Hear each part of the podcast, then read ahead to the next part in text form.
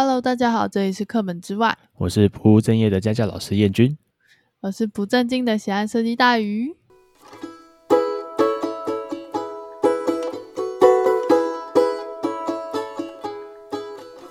这次的话，我们终于迎来了我们第一次的合作了。没错，到底是谁呢？不对，我一直觉得我们是 Podcast 边缘人诶，没想到有人要跟我们合作，很边缘啊，超级小众的那种。对，那要跟我们合作是跟我们名字超级超级像的，上课之外吗？是上学之外啦，你看我被告是吗？上学之外，好好，我又讲错，因为名字太像，连我自己都常常搞混，你知道吗？然后其实虽然说名字很像，不过两个节目的性质有一点点的不一样。那刚好可以借着这一次的访谈，让大家聊聊我们。让大家了解说我们这两个 podcast 有怎样的不一样，然后也欢迎大家去订阅一下我们的上学之外哦。对，然后也要订阅我们哦。如果你有意见想要回馈给他或我们的话，都可以到我们的 IG 跟他的 IG 去做留言哦。好，好，那我们就开始访谈的部分吗？然后我还要感谢一下鸟仔帮我们剪辑啊，剪辑真的很辛苦。对，真的，他剪超久的，我我不知道啊，但是我觉得很累。好，那我就再次感谢他。那我们节目就这样开始喽。好。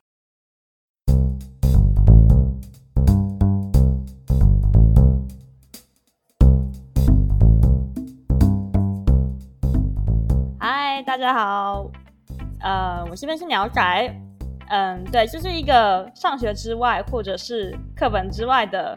某一集，所以我们现在欢迎呃 课本之外的两位主持人。Hello，嗨，我是课本之外的燕君。嗨，我是课本之外的大鱼。没错，这是我们的教育连线特辑。然后其实我们在录 Podcast 的时候，那时候有查一下，我就是原本先想好自己的主题，然后再查一查，然后原来有上学之外。然后有一次突然听到那个鸟仔来找我们合作，我蛮惊讶的。因为我真的因为你的名字跟我们很像而注意你很多。哦，真的吗？我也是哎、欸，其实。不过蛮有趣的是，我们两个做的东西其实不太一样，这只是单纯名字很像。对。那上诶、欸，那课本之外要先讲一下你们的主题吗？讲一下我们有什么不一样？所以。好啊，我们这边的话，平常都是在讲一些我们在上补习班或者是家教学生遇到的问题。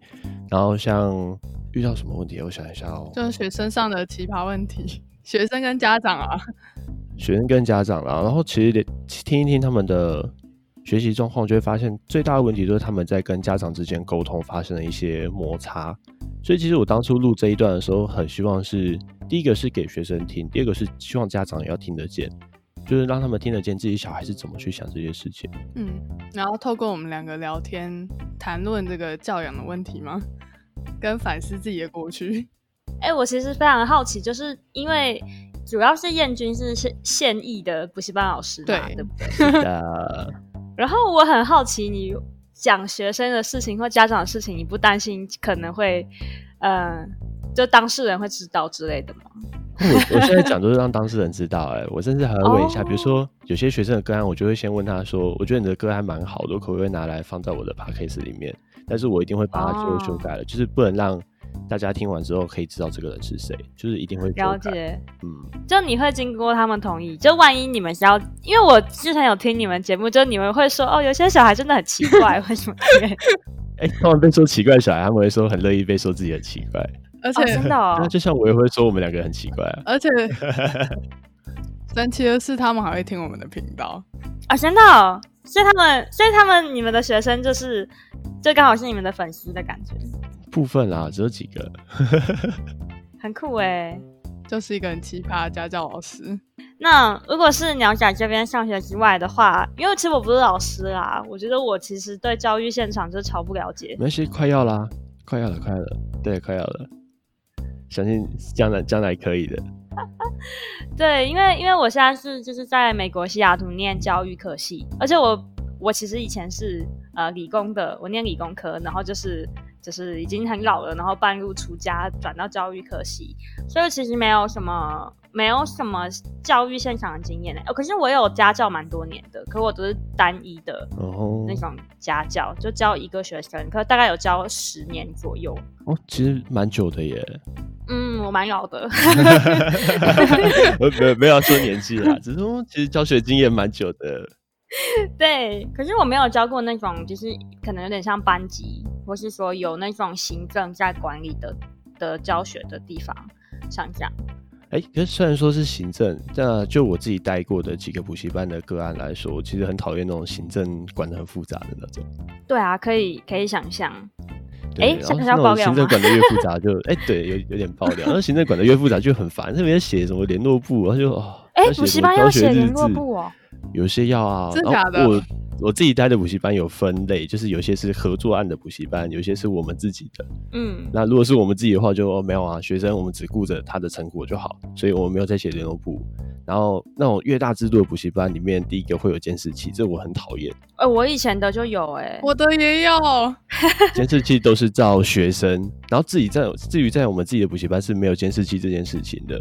所以我就觉得，嗯，为什么要管孩子管那么多？你管越多，他会越烦。对啊。那其实我们在上课的时候，就是比较像在跟学生在打屁。哎、欸，那你这样不就被录到了？所以你们补习班都很 OK。很 OK 啊。哎、欸，怎么有怎么有五十 percent 都在打屁？呃，五十 percent 打屁里面，他们还会学到东西，这才是我们厉害的地方。嗯，厉害，没错。其实其实是讲 讲归讲，但是我们在讲这些话的时候，会增进他们的信心，不是让他们说。呃，就只是好像纯粹来聊天，而是让他们知道自己要怎么去学东西，这、就是我们会告诉他的事情。嗯，了解。哎、欸，其实我们就不小心讲到今天的主题，讲很多。没错，因为我们今天的主题就是要聊补习班。不好意思，因为鸟仔的节目会一直控场，所以我就一直不小心想要控。没关系，停控停控，因为我们太失控。我知道大鱼跟燕君是很 freestyle 的聊天风格，对啊，所以我今天也想要挑战这种聊天风格。如果我太控制，你们就。请我助手。不会啊，欢迎。不会，我们很容易争夺掌声。好，那我就主持哦。好，来吧。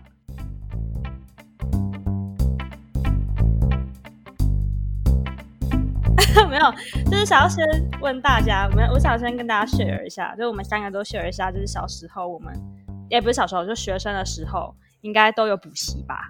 哦，有，对，有都有，对，哎，你们都台湾的小孩一定要的，啊，哎，我蛮好奇你们从几岁开始补？哎，我觉得我是补习狂魔狂儿童，哎，就我小一就开始，哦，小一在安心班长大的小孩就是我，我也 是，我也是，我我比较快乐一点点，我自己是到国中才进到补习班，真的哦，哎，啊，我以前的生活就是一放学就就。在补习班，然后十点什么九点有人来接我回家。我也是哎、欸，同伴。啊、哦，我我活得好快乐哦。我觉得安亲班其实也蛮恐怖的，因为我以前那个安亲班就是低于九十五分，五分就要打一下。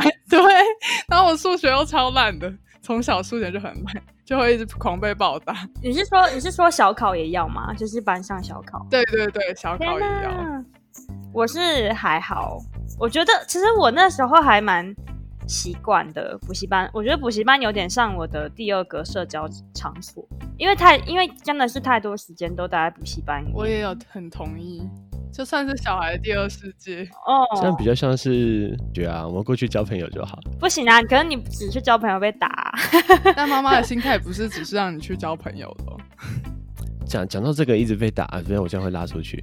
呃，就是我我有在一个补习班看到，就是那种我我我就笑他是吸血鬼式补习班，嗯、他就从国小、国中到高中一手包办到大，好恐怖！超超超恐怖的哎！然后就看到那小孩在里面从小被打到大，然后这种补习班有个特色，超级爱管。然后我有观察到一件事情，这些越爱被呃越容易被管得很凶的孩子，他们其实越皮。真的、哦？其实对，其实他们越容易反抗老师。就管得越凶，他们越容易反抗，我就觉得很奇怪。像那个现场感觉很混乱呢，就是老师在抓狂，然后小朋友就很皮，啊、很痛苦，互相折磨的。哎、啊，怎么样？你就生气吧。没错。然后其实像我们自己补习班，就反而没有这种事情，因为我都不太管他们。他们有时候呛呛我们，我就啊，对啊，我就比如说他呛我很胖，然后我就很胖；他呛我很胖，好，我就很笨这样。而且你们补习班也很奇葩，不是会一起玩电动吗？啊，好好哦。是啊，我们会一起玩电动，主要可我们会规定啊，就是说。呃，上课时间归上课时间，下课时间你要找我打，就是随随随时欢迎报名这样子。有一个世界奇观，就下课时间就会超长，然后可能五六个男生就围在那边狂打电动，然后大叫。哦，我觉得这样很好哎、欸，就是老师很像是玩伴的感觉。对啊，比较像玩伴。哎，我要拉回来，我要讲一下我自己的补习经验。好。然后我补习经验比较特别一点，我是从国一下开始的，我印象很深刻。因为在这之前我完全没有补习，嗯，然后我是在学校上课的时候，数学成绩一路往下掉。我国小是可以考那种大概九十几分、一百分的那种学生，然后进到国中之后，我的数学成绩从第一次可能八十几，再六十几，在第三次直接掉到不及格。哦，对，然后我那时候很痛苦，因为我就觉得不会啊，数学我应该学得起来，我怎么可能学不起来？我就开始问很多同学说：“哎，你们怎么都都怎么读数学？”然后比如说学校老师教的这样子，我到底要怎么看才 OK 啊？然后他们回答我都是哦，补习班教的，我很挫折哎、欸，他们全部都说补习班教的。然后所以我那时候我妈妈就问我说：“那你觉得你需不需要补习？”我就好啊，去补一下好了。所以我是比较偏自愿性的去补习，这样蛮好的，而且你好上进哦！我的天呐、啊，哎、欸，我那时候不知道为什么很上进，后来就没有了。哦，哎，我有一个很好奇耶。因为高中补习班不是琳琅满目嘛？那那个时候你们都有补吗？比如说你们怎么选？你说我吗？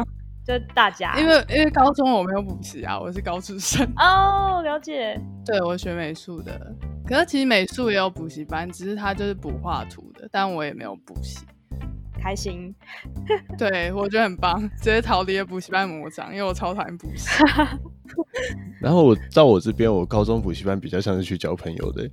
哦、我也是哎、欸，就是就已经去学，好像不太会学什么东西，比较像是啊去啊认识一下世面，交交朋友啊，有个环境，可能台上在讲课，我在台下可以自己读书这样的。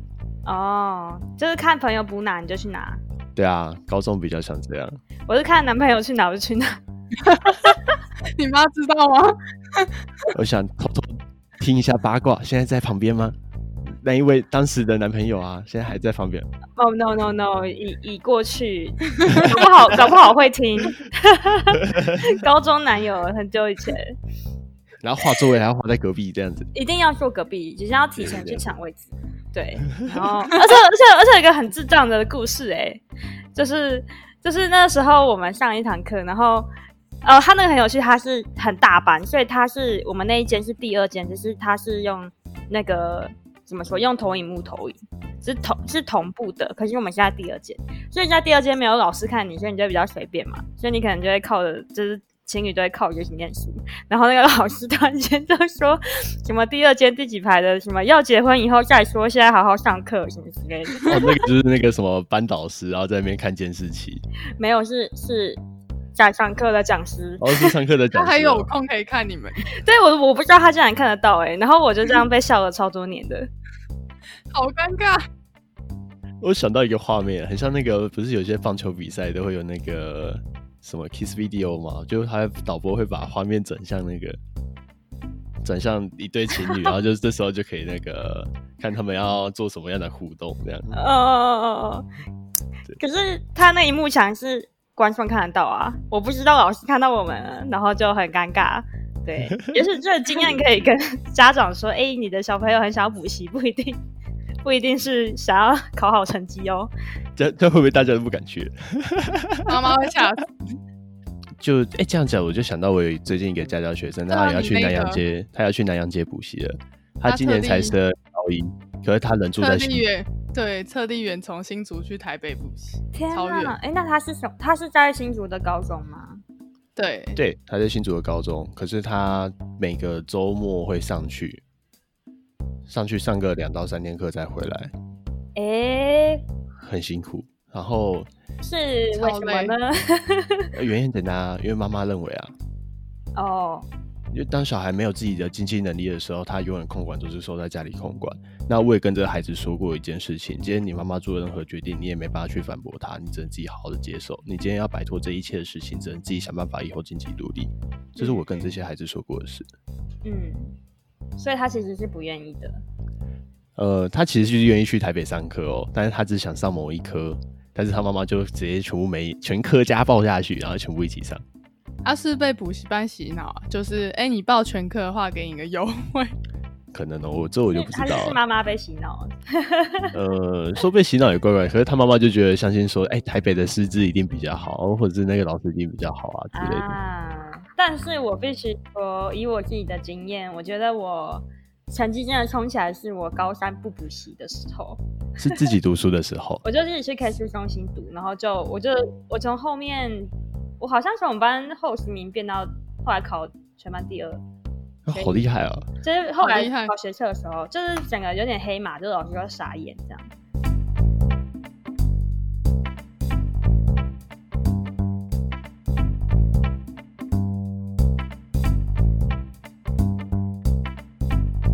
哎，那我们经验讲到这边哦。其实我现在我觉得补习班这一题很有趣的是，补习班有点像是在台湾的。整体教育风气来说，会觉得补习班是一个有点像邪恶的产物吧，就是会觉得说，哎、欸，为什么我们的小孩明明就已经有学校可以念书了，我们下课时候还需要补习班有那么大量的时间，然后继续念书念到很晚。然后不是一零八课纲他们的目标也是说，他们要消除、消灭补习班这件事情吗？嗯哼，对，所以我就我就还蛮好奇，觉得像。还好奇的想要问燕君和大宇说：你们觉得教育就是补习班，就是真的是需要被消灭的吗？或者说你们觉得补习班，比如说因为燕君的补习班，我知道我听过已经很特别。你觉得补习班会不会其实可以做一些我们意想不到的事情？嗯，以我自己的观点啊，像是我补数学那个就是。嗯、可我我先讲一下，我觉得我自己认知补习班为什么会兴起，跟社会背景吧，我会说跟文化上有差异。今天假如有十个家长。这十个家长有八个家长认为说，我的小孩子只要考成绩考高分，他就会成功的话，补习班就不会消失。因为这个观念其实蛮难消失的，很这个观念很难消失，很恐怖哎、欸。我们去看了十个家长，有八个家长都长这个样子，他就只希望自己的孩子能够考高分。那我自己在，比如说在上家教课的时候，会跟这些孩子沟通的时候，我会说，你今天先看自己有没有进步就好，然后你今天先看你自己有没有学到东西就好。那成绩那些对我来说都不重要。所以常常我在帮学生，比如说我们还是会有小考卷，因为为了要应付学校的段考这些事情。那你在考完这些考卷的时候，分数我通常都说分数不重要，重点是你今天错的题目是你会的错，还是你不会的错。所以我会这样子去看。哎、欸，你好棒哦！我也觉得很棒，希望早点可以遇到这种老师。真的，哎、欸，这是我后来，这是我后来大考，就是准备大考会自己对自己说的话、欸，对啊，就是我们要看的是进步啊，而不是说啊一定要分数考到九十几、八十几，那真的没有意义啊。而且我们通常会很害怕那个一路考一百分的学生，真的，他们到人生会有一个很大的挫折感，他只要人生突然一崩溃下来，他再也爬不上去，因为他没有经历过挫折。那你有遇过吗？就是真的看到小小朋友崩溃？呃，只是大人。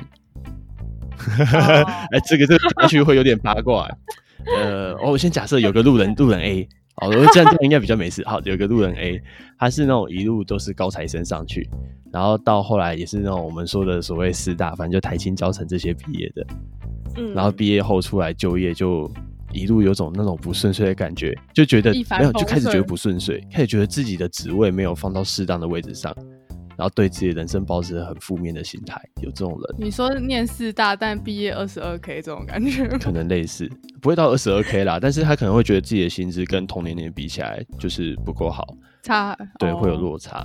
就这个也是会有啊，我们不用说在学习阶段，其实在出社会也是一模一样都有。嗯嗯，真的。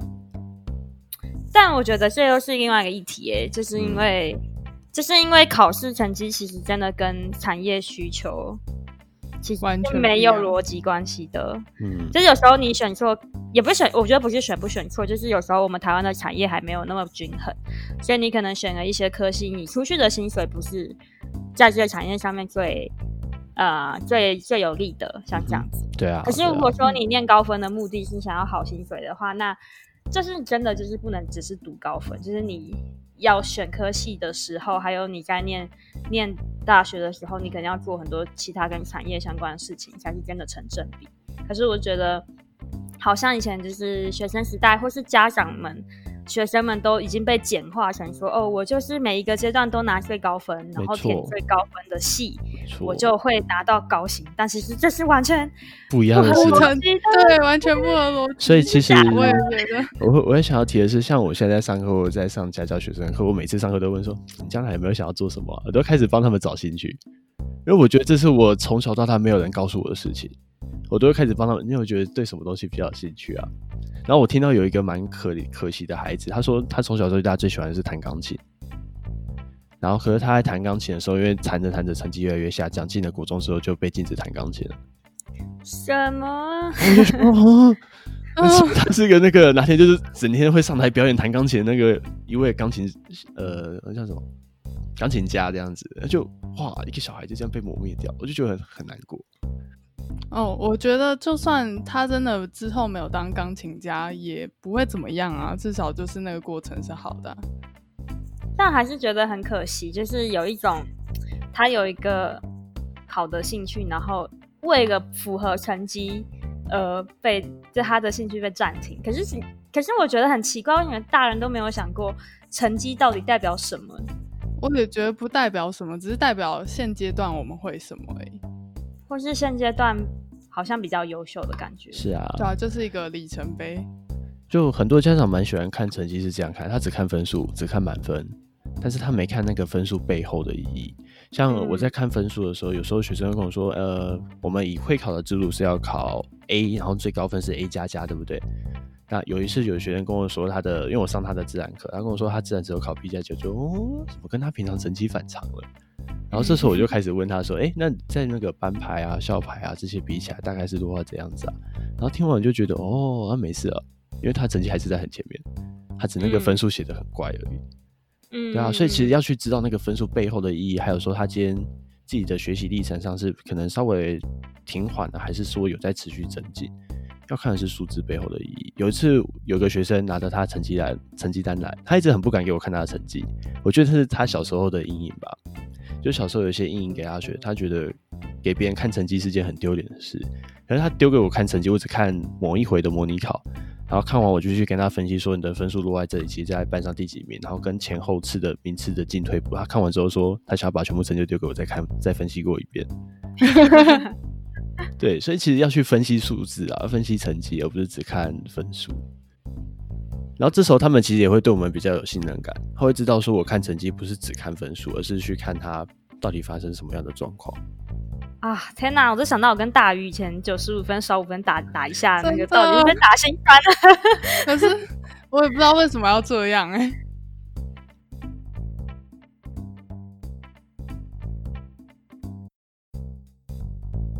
好，我把题目拉回来一点点。好，要走了，要走了。我们我们原本要提一下说，一零八一零八课纲可不可以废止补习班，对不对？我很欢迎这件事情，我很鼓励这件事情。就算我现在在补习班，因为补习班这件事情本身就是要自己去转型。你今天活不下来，那你就是要被淘汰。那你能够活得下来，代表你转型成功了。所以一零八课纲如果可以把一些我们那种传统听到就很讨厌的补习班废除掉，这绝对是好事。那我现在去想象的补习班之后可能会转型到比较偏特别性质的教育。嗯，比如说像他们现在做的吗？呃，比如说像很多什么，举个比较常见的，像钢琴课啊、才艺课啊这种性质，会变得是不是上学校的东西，而是上学校之外的东西。那这种补习班其实对部分家长来说也会觉得比较 OK。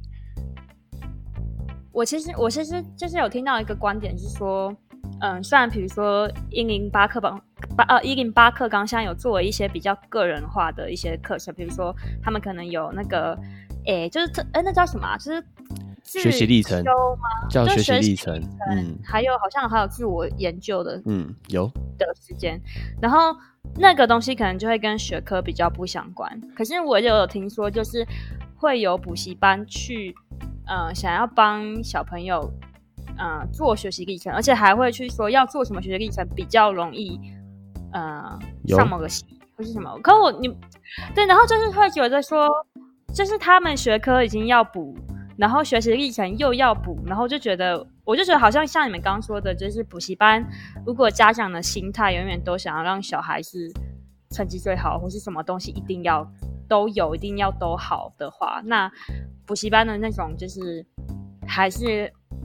非常竞争的那个感觉，我觉得好像还是很难消失。对，还是很难消失。所以就回到最开始讲的，就是家长。就从我们这一代开始改。不过我现在想要聊的是那个学习历程这一段啊，学习历程这一段目前实行的是实行最多是现在高一升高二这一届。我问了每一个学生，每个学生都说很痛苦。哎、欸，我也有问呢、欸。对，我问了每个学生，他都说很痛苦。那这个痛苦。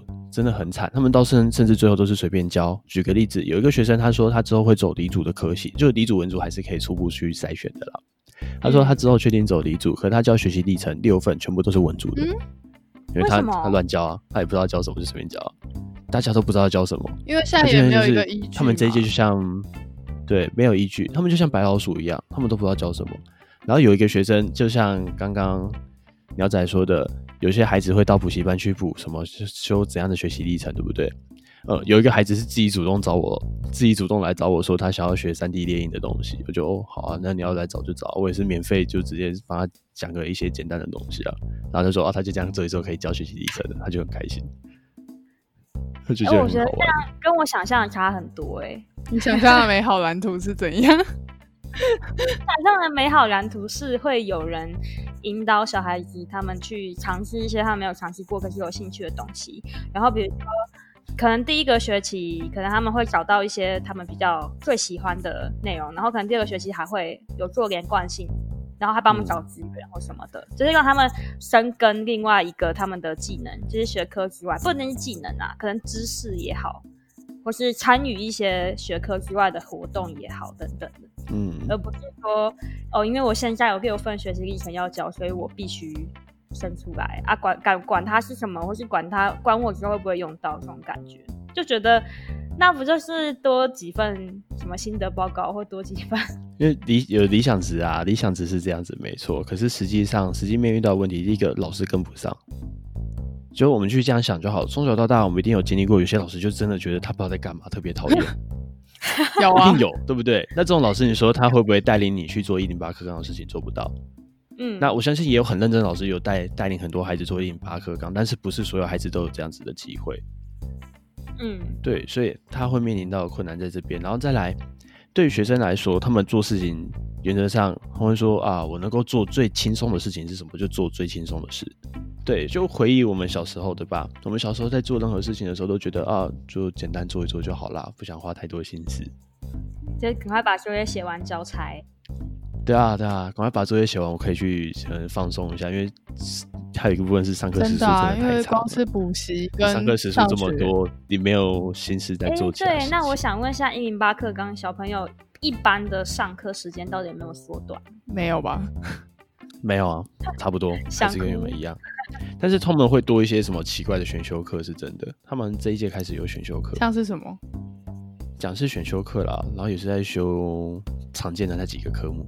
你说英文、英文、数理、对，英文、数学、国文，对啊，对啊，对啊。然后表面上再用个什么类似专题报告去把它包装一下，然后其实还是一样上正课吗？嗯，可能正课一部分，但是他们叫他们自己去发挥又一部分。像我有听到一个是他们是选修课，好像在做桌游吧。哦哦，听起来蛮酷的。也是有很棒的啦，像这个我听到我就觉得这样的课程其实蛮棒的。那你说一定会有好的，也一定会有坏的。那他现在这个时间就是一个过渡期。嗯，了解。说不定五年、十年后有机会成为鸟仔理想的样子。希望是。不过我真的知道老师们还有学校们的资源真的是。嗯，就因为我其实有在美国会看到很多已经用类似学习历程的方式来教课的学校，但是他们的资源真的是非常的惊人，就是一个人有一个导师那种感觉啊，不不一定是一个人配一个，可是你一定会有个人时间，然后老师会带你去做，好像以前因为我有写论文，就是那种嗯，advisor 在带你做东西那种感觉，然后他们、哦、他们的父母是会一个学期来听，就是小朋友他们这一个学期。的那种，他们那个叫 student conference，有点像，或是他们做一个学习记录，然后他就会学生自己去说他做的这些东西是为什么，因为他最后的目标是什么，然后还有中期目标、短期目标、长期目标，像这样。嗯、然后家长听完就会知道说，哦，就是因为也许可能家长听听到说，哦，这个选修课在学桌游，他会很担心，然后觉得他桌游不是在玩，只是因为学生有个空间去说，哦，这个桌游可能跟什么学科连起来，因为我之后的目标是什么。然后家长听完就会知道说，哦，我的小孩很有想法。可是我知道台湾是非常难做到这种事情，然后老师和其实校长他们要办很多很多的活动，然后要找家长来，就是交那个经费啊，或者那个时间啊，对啊，所以我就觉得台湾是目前感觉真的是很遥远的一步。那我这样听起来好像是那种做研究或专题的年轻版。对啊，因为我听起来其实很像硕班在做的事情啊。对啊，因为也很像我大学做毕业制作的感觉。对，他们就是都有，呃，比较像哎，因为他们其实修课也比他们也是选课啊，他们有点像是国小、国中就已经有点类似大学的。嗯，哎，可是我刚才有一个问题，哎，就是他们这些 advisor 都是谁啊？嗯、都是学校的老师吗？哦，有这么多老师可以去 support 他们做这些事情哦。嗯，其实我不知道每个学校哎，但因为我看的例子都是比较有钱的学校，然后哦，然后了解，所以可能是有些可以。对，而且他们其实的老师的合作关系是蛮特别的，就是说他们会跨科老师的共同会议，然后也会有，比如说他们整个社区可能有三间学校，那这三间学校之间的老师，比如说都是历史老师好了，他们是会一直每个月定期开会，然后一起。修一起修整，就是带学生那个月的目标和方向。所以其实他们的 support 是说，可能有一个专门的老师负责几个学生好了。可是他其实后面有很多很多的智囊团吧，因为他有很多的 group，就是会一直帮他去看哦这些学生的状状况这样子。嗯，台台湾的人会勾心斗角，对啊，你抢我学生，你抢我教案。对啊，台湾的很恐怖哎，真的假的？对，yeah, 可能也是要看学校啦，有些学校应该蛮团结的。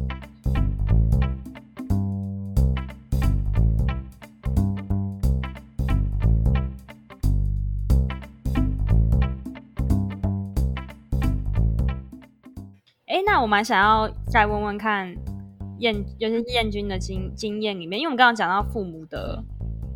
的想法其实会影响到补习班是长什么样子，或是补习班到底会的存留与否。那我我其实很想要听听看你有没有什么经验，是有听到家长对于补习班的期待是怎么样，或是他们的有没有一些很无法理解的焦虑，可以分享给大家听。无法理解，我不想讲荒谬，但我可能就觉得荒谬，我讲出来了，因为我也觉得很荒谬，因为。因为我也很常在那个他们补习班那边，就会听到很多焦虑的家长问老师的话。跟补习班吵架的好像比较少，哎，比较多都是跟自己孩子吵架的。会吵什么？呃，这就很多啦。举个举个例子喽，我的第一任家第一个家教，我的第一个家教个案就是他妈妈把他的孩子所有时间都排满了。一到五，包含六日，全天都在上课。我觉得好像我，好像以前的我。然后这个孩子已经开始出现反抗了。嗯，他已经直接出现反抗，就是他的成绩小学可能都还行，到国中他就直接摆烂。然后我也很认真的跟他聊过，就说今天我们不用上课，就一样是可能上课时间，就是我们也不上课，就陪你聊一聊。对，就讲了很多话了，他自己也觉得说我讲的话他比较听得进去。那。不过他最后听到哪里我是不知道，因为他我只上他大概三四个月吧，后来他就回到大陆去，回到台商学校去上课，对，他就被转学到台商学校了。嗯嗯，那时候听到的时候会注意到一件事情，他都很在意他妈妈为什么都没有陪他的感觉。哦，他妈妈平常应该是没上班，然后白天时间他在上学的时候，他就是跟他的朋友出去喝下午茶等等这样的个案。嗯。然后他就放他孩子说啊，就去补习班啊，去补习班成绩就一定会好啊。可是到了补习班，他成绩不好，原因很明显，因为他没有去陪伴他的孩子。然后孩子成绩逐渐低落，他又会到补习班说啊，为什么孩子的成绩不好啊？是不是哪里没学好？是不是哪边在督促他？根本不是这个原因。是因为你 没有？对，原因很明显，就出在他们跟孩子之间的沟通。可是我觉得那妈妈会不会觉得，就是把他送去补这些，就是他对他好的方式？没错，但是小孩不觉得啊，小孩不觉得啊，小孩不觉得，哎、欸，他们是隐性的在反抗，可能孩子自己也不知道，他自己也不根本不知道为什么他的成绩掉下来，可是他心里会有一块层面，就是说，哦，就是想要反抗，就是不想去考好。那你们会跟家长去尝试沟通一些你们觉得不大合理的？当然有啊，但是无效。真的哦？对，没有用。所以我都反，我都会反过来跟孩子说。他们大概会怎么回应呢、因为他们感觉是信任补习班，他们会觉得补习班可以把小孩教好。可是他们，以我我其实也可以懂，就是我现在当家教也是。他们都对家教家教老师很好啊，然后希望家教老师都留久一点啊，多补一点啊，那种感觉很信任你。可是，当就是你觉得可能孩子的问题不是只是在补习这件事情身上，或是学习这件事情身上的时候，其实家长可以听进去的部分还蛮少的。我觉得，对，这就是大人讨厌的地方。大人的本性很难改变，可是小孩的本性是可以改变的。也是我很认。然后大人会有表面跟。背后的事情，小孩比较没有，所以你跟大人讲，他都会说：“哦，好好好好好。”啊，回去又一样，没错，然后就一直看到他又传了一样的讯息，对啊，他又会再发生一样的事情，又会重蹈覆辙，所以这时候反而会叫自己，就叫这些孩子自己试着看开一点。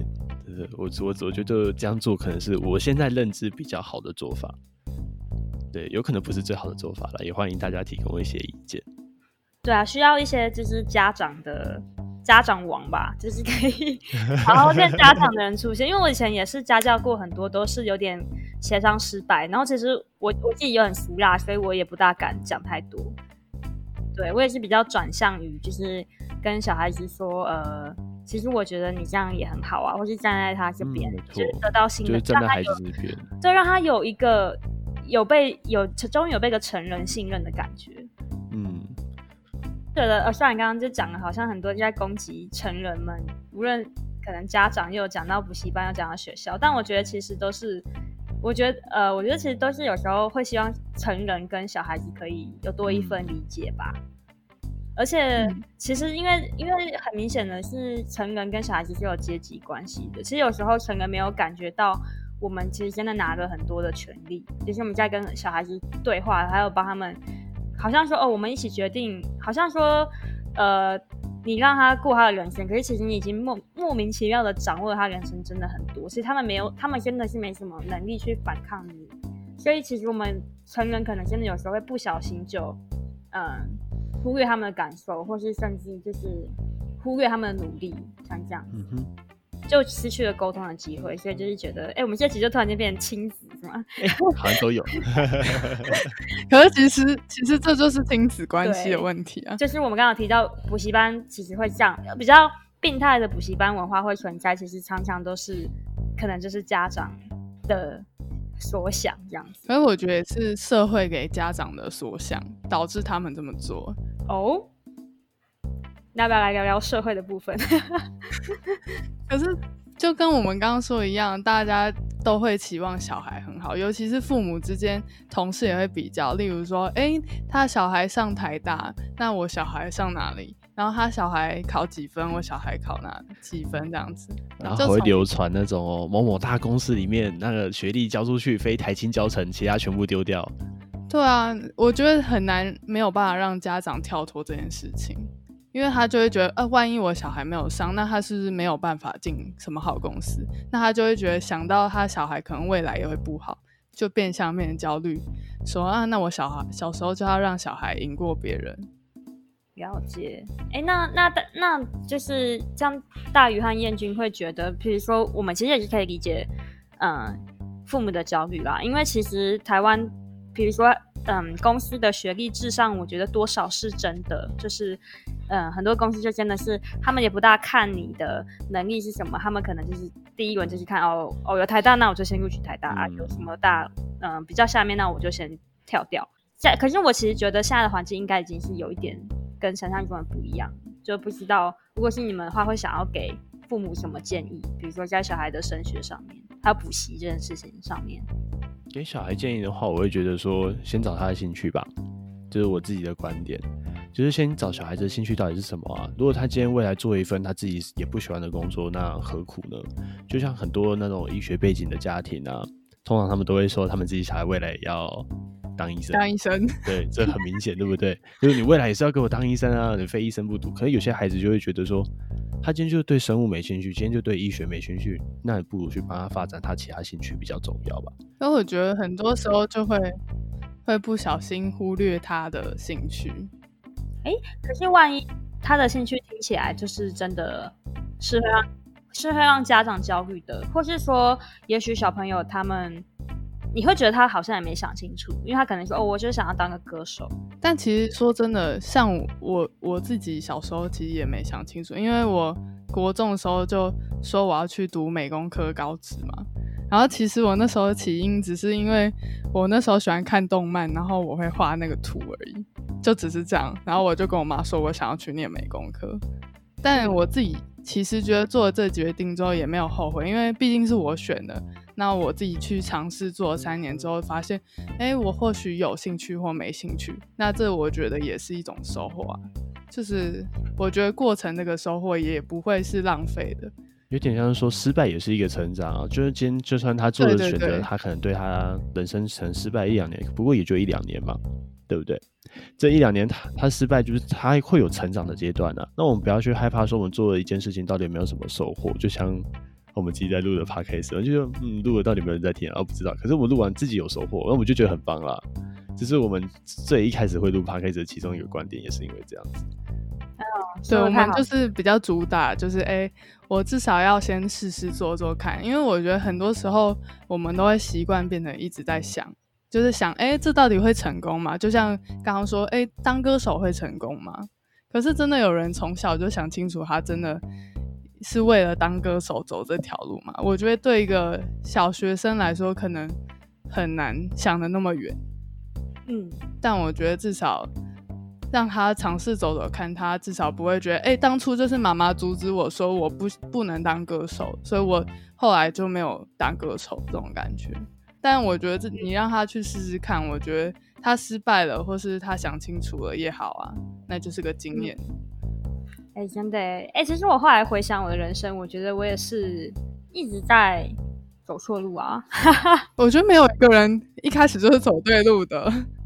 对啊，像我现在就是有点小年纪了，然后还来美国念书，很有勇气，很厉害。对啊，真的，我觉得我超任性的，但是我其实心里面没有什么嗯很后悔的感觉，啊，其实还蛮开心的，很多收获，对不对？嗯，真的是很多收获，就是觉得哎，对，其实我的经验是会让我觉得说，寻找职涯真的要时间，而且真的会失败，也也不一定一定会，可是很大的几率成分是你可能你一开始想的那一步跟你想的差很多。像像我会把它放得远一点的，我再放更远，就是说，就觉得你人生活到现在要干嘛？就是你现在死了，你甘不甘愿？就就以我自己来说，我常常会跟学员这样子说：我现在死了，我也觉得我甘愿了，因为我觉得我跟你们整天这样上课，我觉得这样过的人生我已经快乐，我已经满足了。好感人哦！这是我这样跟学生说的事情。哎、欸，你是我老师，我会整个融化哎、欸，我会觉得 Oh my God！就就是我现在死了，我也甘愿啦。我觉得我现在活的人生很快乐啊，每天跟你们这样上课，我觉得很开心啊。这不是我们人生该要的终极目标嘛？而不是说为了钱啊，为了兴趣啊，为了。让别人看到自己的人生地位在什么地方，不是吧？有为自己而活。真的醍醐灌顶，谢谢老师。没有，我只是我只会出一张嘴，对不起。补习班老师还出。对，哎、欸，我觉得就是，我昨天讲到一个好好好，就是人生哲理的境界哦，就是说，如果你人生永远都是看着未来的一个目标、未来一个期待而活的话，其实你现在。就是活得快乐，对，你就是不，就是你就是不快乐，就是我会觉得，哦，那你为什么不当下让自己自己是快乐的？但我觉得这前提是我们可能还是要有一点职涯的规划，生涯规划。对，应该说有没有进，有没有自己增进自己就好了啦。对啊，就是有进步这样就好了。嗯，不要只是呃虚度就好了。对，就是是会空虚的，所以应该是说。你有往你的目标前进，可是你最最最重要的是，你今天真的有过好，你今天有进步的感觉，这样你每天都会很有信心哎。不小心死了也没关系，对啊，不小心死了也没关系啊。对，因为我昨天很努力，所以还是要有被讨厌的勇气。今天是来业配吗？业配？欸、我们没有没有没有收钱，没有收钱。哎、欸，可是我我想讲一句实在话，我觉得那本很难看。哦，其实我没看。完了，没有没关系，没关系，不用看。我觉得，我觉得，我觉得其实那本我没有很喜欢，就是我我是理性大脑，我要先解释，我是理性大脑，那他太多故事，然后太多叙述，太多铺陈，然后我不太能接受。我喜欢看比较条列式的，太鸡汤了是吗？对对对对，OK，嗯，我觉得，嗯，我觉得今天哇，我们讲的我们讲的范围也太大了吧，就是很容易偏题，不好意思，就我们很容易这样子，对，然后又讲到。又讲到那个哲人生哲理去，但其实这议题很广，难免会扯到很大的事情，因为教育本来就是影响人一辈子的东西。真的太认同了。那那我们要总结一下补习班的内容吗？啊，可以啊。我们回来总结一下吧。对，其实就今天我们呃，就是我还有。燕君还有大鱼已经先，我们有先总结了一下我们在补习班的经验，然后其实我们还有讨论说，因为其实补习班一直被像一零八课纲就是就立下了誓言说我要终止补习班，但是其实我们我们也讲了很多，其实我们觉得补习班的存在其实跟这个社会的观念，然后还有家长的对于小朋友未来的教育是有一个很大息息相关的关系，因为我们有提到说，如果像一零八课纲，我们开了很多。多元的课程，多元入学。可是如果说一个想要让小孩子永远竞争到最好的那个目标和想法没有改变的话，其实其实恶性竞争的补习班其实很有可能会一直存在在我们台湾教育里。所以也许，嗯，我觉得，我觉得就是无论是现在听的小朋友，或是父母，或是可能还没有生小孩的上班族，其实我们都可以想一下，就是我们在我如果我们现在想象我们有一个小孩，我们会怎么样去？对待我们的小孩，以及我们可能我们是一个社会中的一份子，我们在看待一个人的价值，看待一个小孩价值的时候，你会不会用学历？你会不会用一个人的常常会会不会失误啊？会不会成功这种想法去想他们？然后其实这些东西都会无形的造成就是小孩子很多的压力，然后也会影响我们整个教育体系，然后还有就会让我们不喜欢的补习班一直存在在这个世界上。然后最后我们还讲人生哲理的问题。人生哲理一一句话总结：多陪陪自己的孩子，多陪陪自己的爸妈。怎么不要让自己后悔的选择？这样总结是可以的吗？好，可以的，可以的。耶耶！对，好，那我就觉得今天来跟你们合作真是太好玩了。谢谢。而且我这次录这么这么放松的，因为我的我的？都非常的。非常的很知识性啊，哦、就是会讲一些什么学习理论。这一集应该就很闲聊感。这一集是最轻松的。哎、欸，我那大纲只写了六行。不用，这样就好了。我就喜欢这样子。对，我也觉得这样很开心。嗯、对，下次有机会的话，我可以再来跟你们一起。可以啊，欢迎欢迎。可以啊。好，那我就上学之外，谢谢课本之外。谢谢啦。很容易搞混。好，那我们今天就今天就到这边哦。拜拜。拜拜。